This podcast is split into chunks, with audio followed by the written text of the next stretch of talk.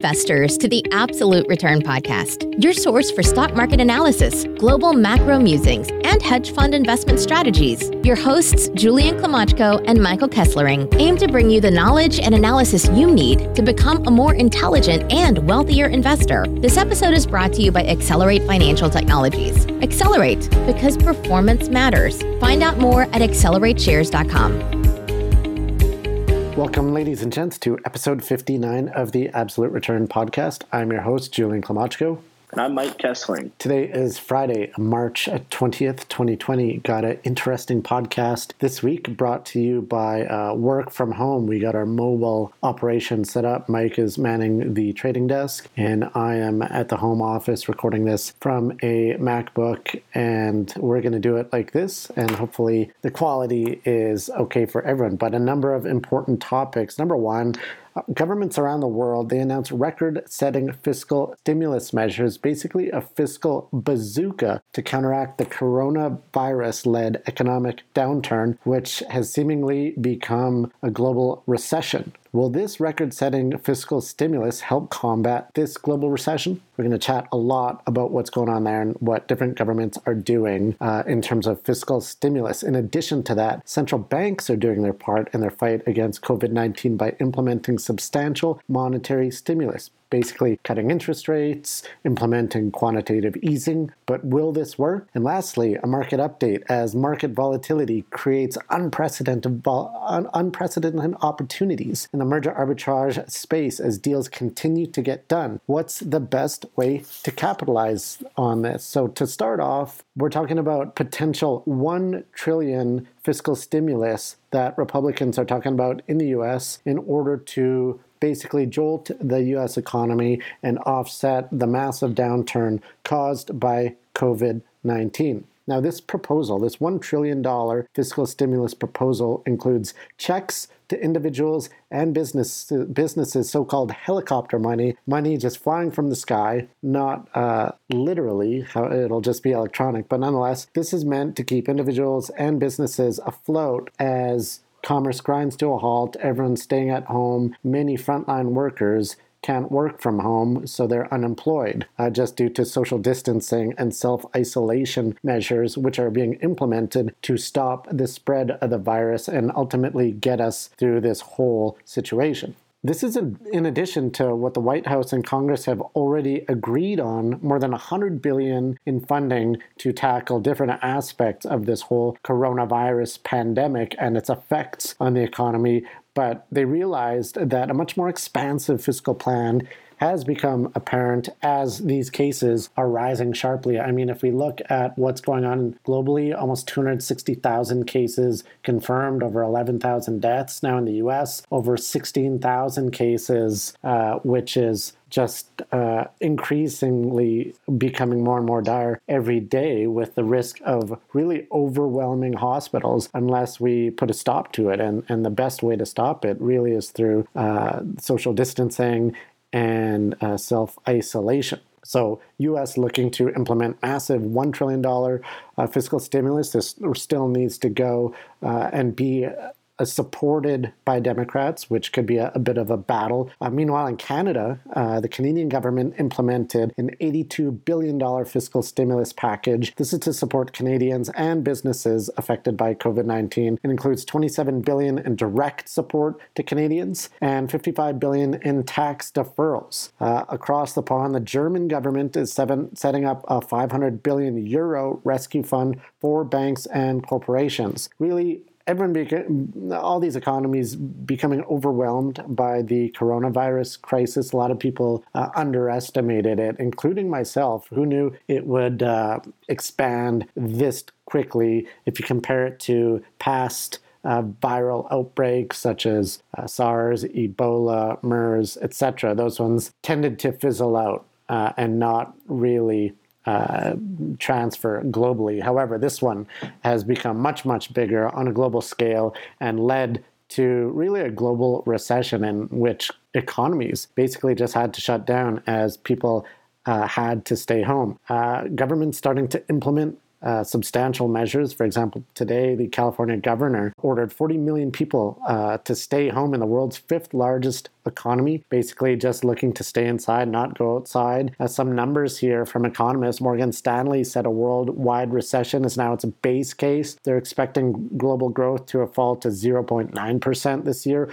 Goldman Sachs economists predicting growth of 1.25% on a global basis this year, which fits the definition of global recession as defined as less than 2.5% global GDP growth. S&P Global uh, voicing its opinion, expecting global growth to be in the range of 1 to 1.5 percent. So a lot going on here in terms of governments implementing various fiscal stimulus measures, just massive fiscal stimulus, uh, potentially one trillion or higher in the U.S. It's going to involve helicopter money and direct deposits to individuals in order to get them through this trying time. What are your thoughts on this uh, fiscal bazooka that governments are coming out with? Do you think it'll be effective in getting us through this challenging time? Yeah, physical bazooka indeed. Um, I mean, $1,500 checks to Americans. Now, it, it's not believed that this would go directly back into the economy in terms of going back into restaurants, some of the service and tourism in, industries. This is literally to get people by, to pay their rent, to pay some of their medical expenses, with the checks that they're looking to, you know, cut for American citizens, uh, that would actually exclude individuals earning over seventy-five thousand dollars a year or couples earning over one hundred fifty thousand dollars a year. So you're looking at the area that at the area of the economy that's really hit most by this. Um, so those are families where a fifteen hundred dollar check this this would be a big deal for them um, especially in, in, when we're going to be seeing massive amounts of unemployment, uh, especially in areas of the gig economy um, where they don't have as much of the protections as, say, a traditional uh, corporate job. Um, moving to Canada as well, you have both a response by the government, uh, but as well, it was kind of a little bit of uh, working with the Canadian banks as well, as there will be things such as mortgage payment deferrals, which was a decision made in conjunction with the Canadian banks. Um, so you're seeing them kind of pull out all the stops as well as trying to provide some relief to um, small businesses that, um, I mean, they, they're looking at, especially in the US, they are looking at certain bailout packages for industries, but you know, right now as well, there's not going to be, you know, as much bailout bailout money for small businesses. So it is nice to see them get some relief. Now, one thing I did want to touch on here with regards to the fiscal stimulus and overall gov- government actions is we all have opinions of what the government should do in this scenario. And what really typically doesn't happen is the entire market reacting to what our opinions of what the government should do. And in the case this week with a very famous activist investor, Bill Ackman, he actually went on CNBC this week, and this was on Monday. And so when he went on CNBC, he had outlined in a series of tweets what he thought the government should do. By the time he was done speaking, a couple hours later, stocks had been halted while he was speaking and were down about 5% in total from when he had started speaking uh, to a couple hours later there was some recovery into the end of the day, but really just a crazy market reaction. And what this came down to, what was he saying to get the market to react so negatively? Well, he was effectively calling for the government to impose a 30 day spring break where the whole economy would shut down and the government would pay wages. Additionally, he said that Hilton, uh, which is one of his largest holdings, um, that he is long. Uh, he said that it's a potential zero along with every other hotel company if the government doesn't take the action that he's recommending. Also said that the vast majority of KKR and Blackstone's LBOs over the last number of years that they were all going to zeros. The private equity firms going deals. to zero. Yes, and, and and after the interview, he ended up calling. Uh, it was reported that he called Blackstone to let them know that he was buying shares. Uh, Blackstone has been down 34% over the last month, and this raged as well for him. Dropping personal anecdotes, um, which were obvious, he was obviously quite emotional about. To then, you know, re- recommending that Elon Musk convert his factories to produce ventilators. It was really just a bizarre bizarre mar- moment in market history where you're watching this unfold on live television, and literally as he's speaking, the stocks stock markets get halted in North America. It, it was really a very bizarre thing to watch. I, I don't think I've ever really seen anyone any individual investor be, be, able to impact the market in such a way. Yeah, the problem these days is that uh, media, social media, traditional media, people are perhaps paying too close of attention to it and are too affected by it. I mean, watching CNBC during the middle of the day and and that discouraging you and and having you sell investments because of what some guy in New York tells you, not a good idea. But certainly isn't unprecedented. I remember uh, David Tepper going on, uh, must have been eight or nine years ago, with his famously bullish comments and the market having a big rally off the back of what he said. But nonetheless, it shouldn't really have a lot of bearing on long term investors. Nonetheless, uh, despite all these tremendous fiscal stimulus measures, the Dow Jones crossed below 20,000 to the downside for the first time since early 2017. So markets continued to take a hit this week, uh, one of the worst weeks since 2008 after a horrific week last week, talking about yields uh, on tre- uh, treasury bills, short term bills. They turn negative, and oil prices, my God, the volatility in oil actually hit their lowest level in 18 years. That's right, since 2002. They just got absolutely crushed last week. And then uh, this week, sorry, and then yesterday, they had one of their biggest rallies in. Um, it was actually their highest percentage gain on record in terms of oil price from such an incredibly low level, only to go on today to crash uh, over 10%. And then, um, you know, just markets in general have lost about 35% since their peak just about uh, a month ago. So, certainly wild times. The fiscal stimulus is going to take a while to uh, work its way through the economy. And it's not just the governments doing their part, it's the central banks as well. Uh, for example, the US Federal Reserve announced uh, another emergency uh, half a percent interest rate cut. So they cut 50 basis points uh, last weekend on Sunday. And all this took interest rates down to near zero. That's right, the same level that they cut them down to in the global financial crisis 2008, 2009. They also announced 700 billion of so-called quantitative easing, QE. And this is basically uh, unlimited with no weekly or monthly cap on purchases. Some people expect that this uh, total 700 billion amount uh, may go higher. And what this 700 billion goes into, it goes into buying treasury bonds and mortgage-backed securities. And the swiftness in which they have been executing on this plan so far has been incredible. They already purchased 150 uh, billion in securities on Thursday and Friday, and this is on top of 125 billion in purchases earlier this week. So the Fed has bought more than half of the 500 billion in treasury securities in one week with little sign of the, this market malfunction really fixing itself despite nearly half uh, or a few hundred billion in the Fed's purchases of these treasury securities. So it's really just pointing and market participants are starting to price in perhaps that 700 billion isn't enough because they already blasted through a large chunk of it with seemingly no effect and if we look to the last precedent, the last time the Fed affected quantitative easing, which they commenced in 2008 and executed until 2014, they bought 3 trillion in securities. So perhaps they could go to that or higher, but the market is thinking that that 700 billion in quantitative easing, the Fed will have to step up those purchases just because there's a lot of turmoil in the market these days, wacky things going on in all corners of the market. If you want to talk uh, spreads, negative yields on treasuries, corporate bonds, which we're going to get into, merger arbitrage spe- spreads. Basically, it's affecting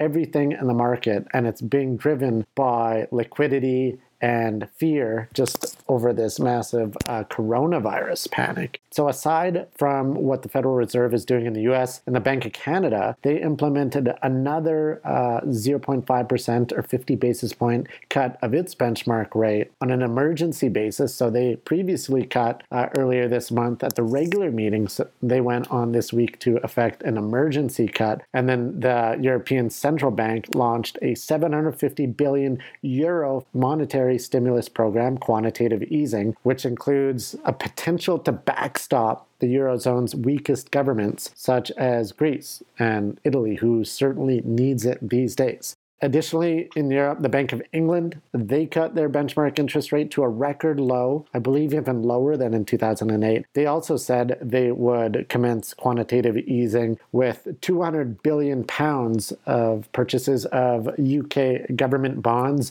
Globally, at least 22 emerging markets central banks have cut rates in this week alone. Some examples for uh, Egypt cutting 3%, uh, Ghana, Turkey, and Vietnam all cutting 100 basis points. So it's really global coordinated action on behalf of central banks trying to stimulate the economy just to get around this rough patch caused by COVID 19. Now, in Canada, closer to home, uh, with that a central bank interest rate cut, the Canadian banks they did slash prime rates to match the 50 basis point cut. So if you're a borrower, so you got a very variable rate mortgage, a prime rate coming down by half a percent will help you in that respect. Then if we want to talk about treasury bills, negative rates. I mean, that's a crazy idea. We've seen it in Europe, we've seen it in Japan, but in North America, specifically US Treasury bills, this is kind of uh, unprecedented, isn't it? Yeah, absolutely. And you're right now, you're seeing the three month US Treasuries, they're yielding, they were yielding about 1.5% at the end of February. They're now about negative 0.02%, so two basis points to the negative um, in terms of their yield. And you know, really just pricing in that you're going to see the Fed lower into the negative uh, in the, likely in the near future. Not just uh, that, um, but I think a lot of these crazy market moves, and you're seeing it in uh, basically every different space in the market, is just liquidity driven. For example, you talk about corporate bond funds and what's going on there. People are selling everything. They're selling everything. They want to buy US dollars and they want to buy treasuries, and that's it, right? They're like, no one wants to hold anything else besides treasuries. And they've gotten bid up such that treasury bills, those with 30 uh, day maturities, etc., are now yielding slightly negative just to insatiable demand, right?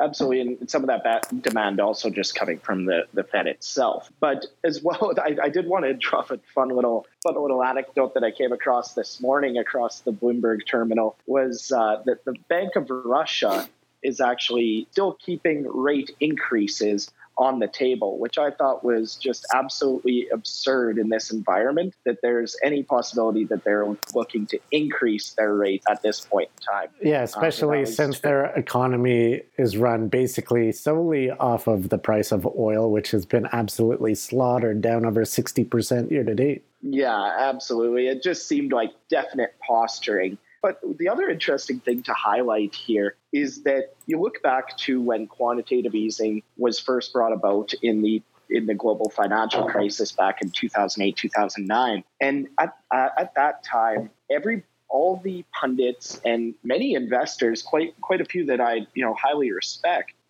all they talk could talk about was the fear of quantitative easing bringing upon uh, uh, really like hyperinflation. That was the big worry. Yeah. So you saw hedges to inflation, such as gold. They they were doing well during that time period. But this time around, with quantitative quantitative easing, you're seeing nothing of the sort. You know, inflation really isn't being mentioned at this point in time. And if anything, most of the economies are just worried about going into a deflationary state. So it is interesting in terms of how the market is responding to this. Right? And it's not just the quantitative easing that people would expect uh, inflation to rise in the future, but helicopter money, this massive fiscal stimulus where they're just printing money and giving it to people. You figure at some point that would come back to bite them in terms of dramatic inflation, but thus far we haven't seen any price action in terms of gold, which is, I believe, down slightly year to date, and other uh, asset classes that investors would would prefer in that sort of inflationary environment. Absolutely. And, and just, I guess, you know, looking in Canada, looking in our local market, Julian, do you see there being any any potential for quantitative easing in Canada? I don't think so. Historically, the Bank of Canada, they, uh, they never got into that. They made it through um, the global financial crisis without any quantitative easing, and they seem to be pretty proud of that. So I'm not sure if that's a tool that they'd use. Uh, you saw how quickly the, the Trudeau government implemented over $80 billion in fiscal stimulus. So I think that is the way that they want to uh, enact any sort of measures to counteract the downturn uh, due to the uh, COVID 19 outbreak. And so I think they will stick with that, perhaps add additional fiscal uh, stimulus if possible. But the Bank of Canada seemingly hasn't been too interested in quantitative easing historically. They haven't hinted otherwise, but I mean, it's something that we'll see one other thing I wanted to comment uh, we're talking about these crazy market moves. I wanted to comment on what happened in investment grade bonds. What we saw here is just absolutely stunning. The outflows from US investment grade bond funds has just been astounding. It was a staggering 35.6 billion, which is by far the highest on record by an order of magnitude. And just the price action, US investment grade bond funds, which are historically a very safe asset class, they've plunged over 13% so far this month. Now, calling this a record monthly loss really understates just how bad this drawdown is. For example, if we go back to the last major crisis in September 2008 when Lehman Brothers was collapsing, US investment grade bonds they fell by less than 8%. So this decline of north of 13% is far, far greater than when Lehman Brothers went bankrupt. To put this further in perspective, the largest US investment grade bond ETF, it has given up about a decade worth of gains in a matter of days. And in addition to that, the world's biggest actively managed bond fund, the 137 billion PIMCO income fund is down 12% this month. For context, historically, their worst month prior to this month was October 2008, basically when the world was ending. That fund was only down 4.8%. So now their losses almost tripled that record. And it just gives listeners a sense of the calamity out there and just these wacky markets, people selling absolutely everything, trying to get their hands on US dollars and treasuries, even very safe investment grade corporate bonds. No one wants to buy these. We see it in municipal bonds. We see it in basically every asset class. Leverage loans, one that we wanted to talk about as well, is the merger arbitrage market what we're seeing there is just due to this unprecedented volatility. Uh, the VIX index, also known as the fear index, it actually hit its all time record this week, exceeding 80. I, I, believe it hit 85, which would have been even higher than the three times it closed above 80 in, two, in October and November of 2008. Um, we're basically seeing an unprecedented opportunity set in merger arbitrage where spreads historically uh, the yield that you could generate by investing in merger arbitrage was generally around 4 to 6% annualized those have blown out to north of 20% which is just absolutely mind blowing. It's unprecedented. Unprecedented. We've never seen a market like this, and and people are basically selling everything. It's this liquidity driven sell off, irrespective of quality of the deal, where you're even you're having the the highest quality of merger arbitrage transactions now yielding double digits and the medium quality are yielding 100% annualized or higher. So it's it's really a tremendous opportunity for investors but uh, you've seen spreads just blow out haven't we? Absolutely. In, in spreads in general like just to go back very quickly as i forgot to mention just some of the we- other weird movements in corporate bonds were that the lowest rung of investment grade bonds, uh, triple B, were actually performing worse than the highest rung of of high yield bonds at double B. So typically, you would see that they would, you know, uh, the the greater the quality, the better they would perform in a downturn. Well, they are actually performing worse, which I just thought was a very interesting anecdote in terms of spreads blowing out as well. You're seeing the high yield spread blow out here, but in terms of merger arb, I mean, right now the market is implying that 40% of deals will break currently, break or be repriced downwards. Typically, you're seeing in the six to eight percent. Um, at least that's what it was prior to the meltdown. But even in crisis scenarios uh, of the past, um, you know, looking back to 2008, you were in kind of the 15% um, of deal breaks and not this 40%. So, as you mentioned, the 20% implied yield, it's not just merger arb. You have SPACs um, where, you know, and SPACs, uh, just for listeners, can we uh, tell them what a SPAC is? Yes, so a special, special purpose acquisition company, basically just a cash shell where the cash that's raised upon a, in the IPO just goes into trust and, and accrues interest um, invested in treasuries, um, which we had just discussed, while they look for an acquisition. And you, as the unit holder of a SPAC, will have the opportunity to redeem um, at whatever that trust amount is on the redemption date. So there is a specified a redemption date. So it's really a risk-free trade for arbitragers. And in this scenario, and really the cash, literally the cash is just sitting in a trust, um, accruing interest. And you're seeing these yielding double-digit IRRs. Where I mean, anytime I've looked at these in the past, they're in you know you're very rare to find one over 3%, um, whereas there's multiple in the universe that are in the double digits. And then going back just a little bit to merger arb as well, you look at some of the high quality deals out there in the universe. And just to give an example of this, you look at the Tiffany LVMH merger, which is expected to be completed in the next couple of months. I believe in May is the kind of estimated completion date, but it's currently at a 10% gross spread, which would be over 100% annualized, whereas it was trading at a 1.5% gross spread in February.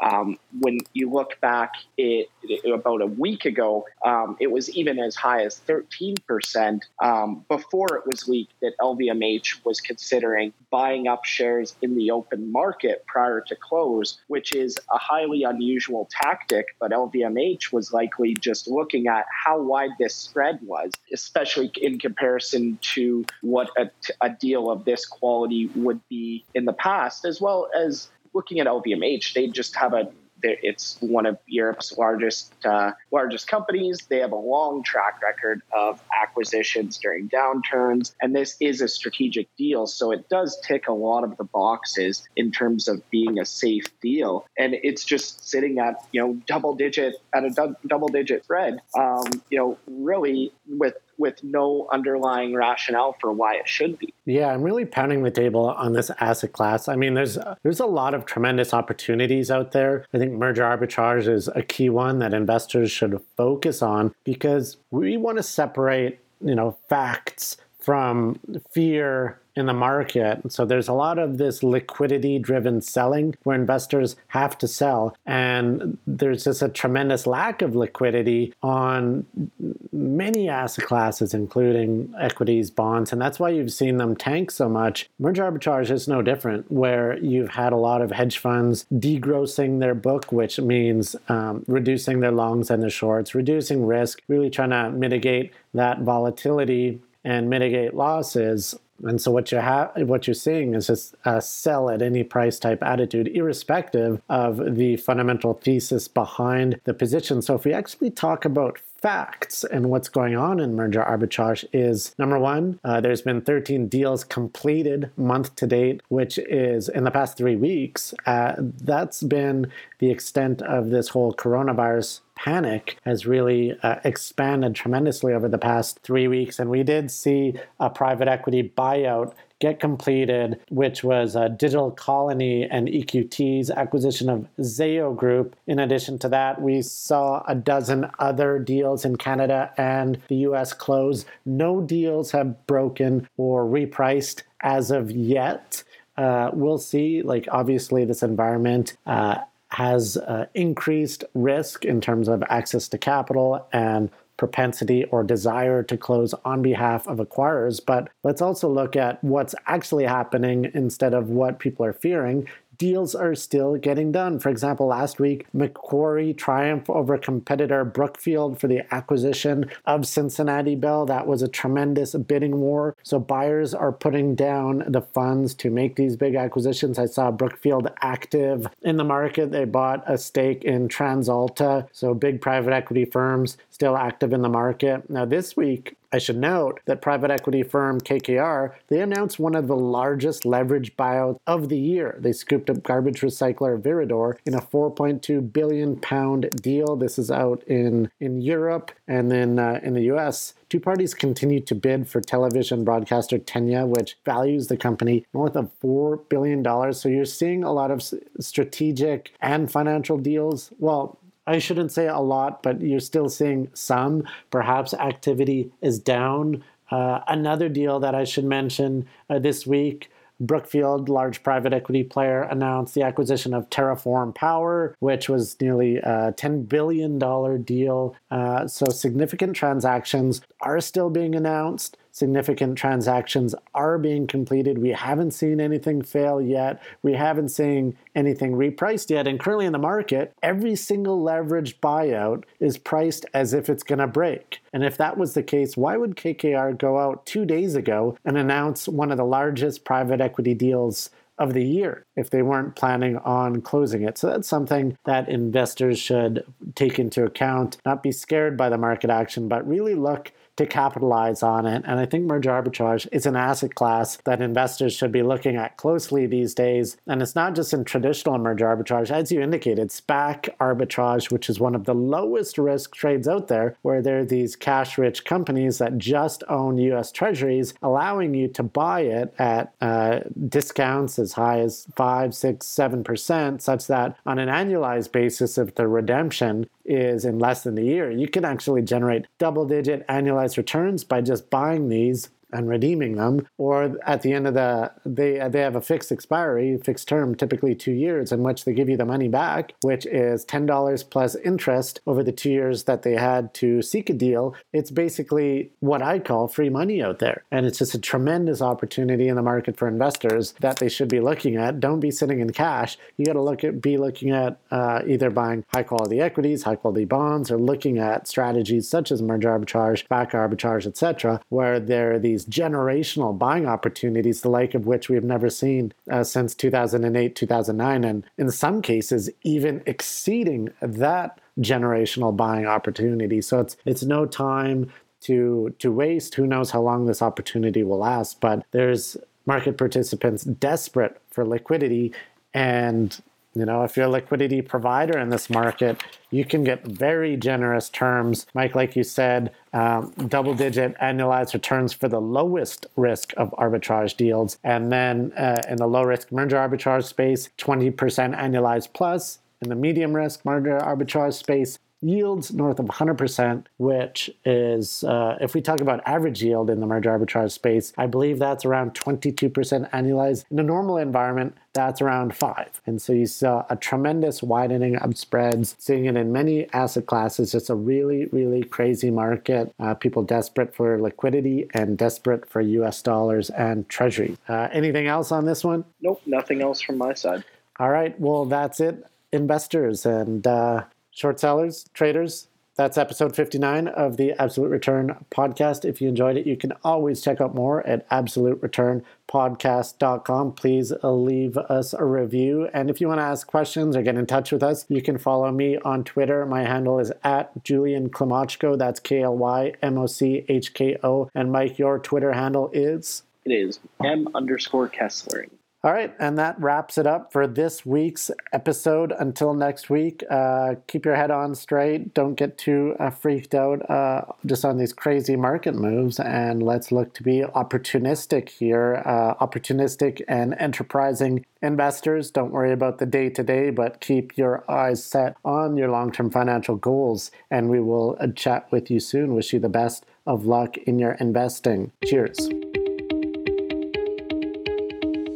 Thanks for tuning in to the Absolute Return Podcast. This episode was brought to you by Accelerate Financial Technologies. Accelerate, because performance matters. Find out more at accelerateshares.com. The views expressed in this podcast are the personal views of the participants and do not reflect the views of Accelerate. No aspect of this podcast constitutes investment, legal, or tax advice. Opinions expressed in this podcast should not be viewed as a recommendation or solicitation of an offer to buy or sell any securities or investment strategies. The information and opinions in this podcast are based on current market conditions and may fluctuate and change in the future. No representation or warranty, expressed or implied, is made on behalf of Accelerate as to the accuracy or completeness of the information contained in this podcast. Accelerate does not accept any liability for any direct, indirect, or consequential loss or damage suffered by any person as a result of relying on all or any part of this podcast, and any liability is expressly disclaimed.